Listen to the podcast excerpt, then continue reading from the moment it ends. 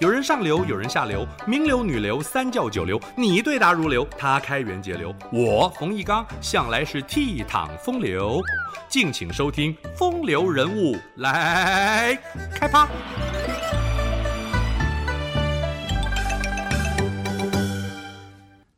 晋文公姓姬，名重耳，为晋国奠定了百年基业。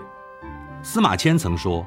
晋文公谦而好学，善教贤能治士，故所谓明君也。《史记》记载，晋文公王居外十九年，这是历史上有名的重耳走国。西元前六七二年，重耳的父亲晋献公征讨黎戎，大获全胜，还虏获两名姐妹美女，骊姬和绍姬。不料，这是悲剧的开始。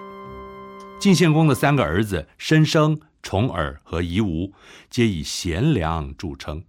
但是自从有了骊姬姐妹，申生兄弟便备受冷落，被派往偏远的边境去镇守。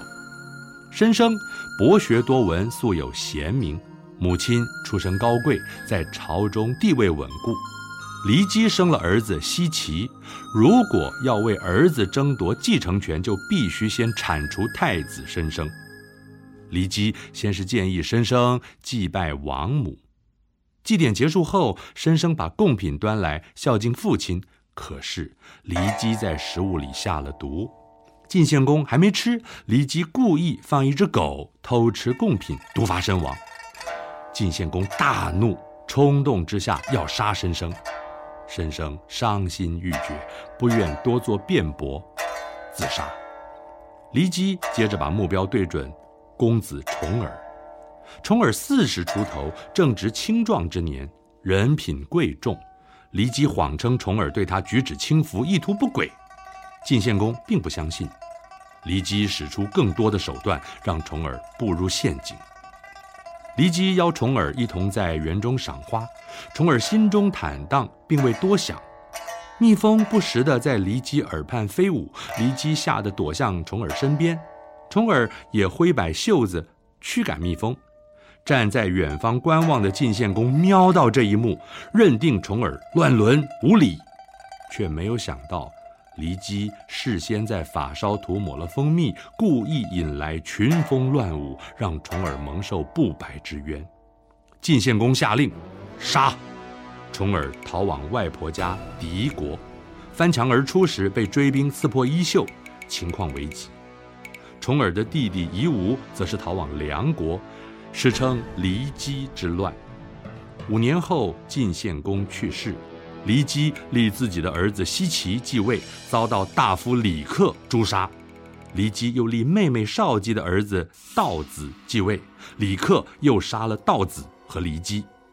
夷吾反国，就是晋惠公。晋惠公怀疑重耳有心夺位，派出刺客。重耳在介子推等人的伴随下离开敌国，又被迫出逃。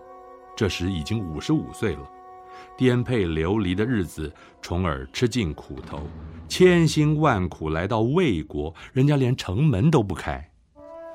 重耳走国，一行人又投奔曹国、宋国和郑国，始终未得安稳。重耳曾经累得人困马乏，无以为继，也曾经饿到仅以清水果腹，但是他也因此看到民生百态，了解民间疾苦，发下宏愿，定要苦民所苦，体恤苍生，做个人民爱物的君主。有一次，饿得昏死过去，追随的人都忍着饥肠辘辘，不知如何是好。关键时刻，介子推竟然端来一碗肉片汤。重耳喝了以后精神大振，事后才得知，介子推割下自己腿上一块肉给他熬汤喝，这便是割骨奉君。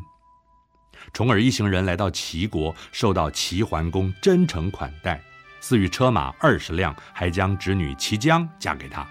重耳终于过上安定的生活，这一待就是五年。但是齐姜觉得重耳不该养尊处优。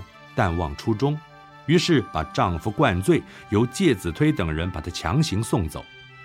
重耳酒醒后猛然觉悟，了解齐姜的苦心以及介子推等人对他的期许，振作起来，重燃斗志。晋惠公去世，重耳终于返回晋国，即位为晋文公，此时已经六十二岁了。司马迁说：“重耳不得意，乃能成霸。”忠臣介子推攻城不居，躲在绵山隐居不出。晋文公一时冲动，下令放火烧山，想逼出介子推，不料却因此害死了介子推。晋文公懊悔不已，下令今后清明节的前一天不准生火，只吃冷食纪念介子推。这便是寒食节的由来。晋文公秉持齐桓公。尊王攘夷的方针，协助周襄王平定内乱，护驾周天子回到都城。晋国军队击败曹国、魏国，并在关键性的城濮之战大败楚军，树立起雄霸一方的态势。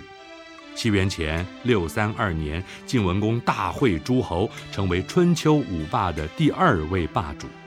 晋文公执政，任用贤能，端正政风，重视教化，培养善良的社会风气，对百姓减免赋税，广施恩泽，鼓励耕织，并且修织道路，便利交通，商业因此兴盛。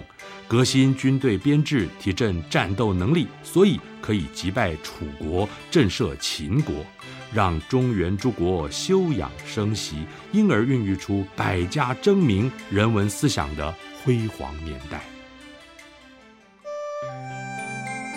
以上风流人物来开趴，由中华文化永续发展基金会直播。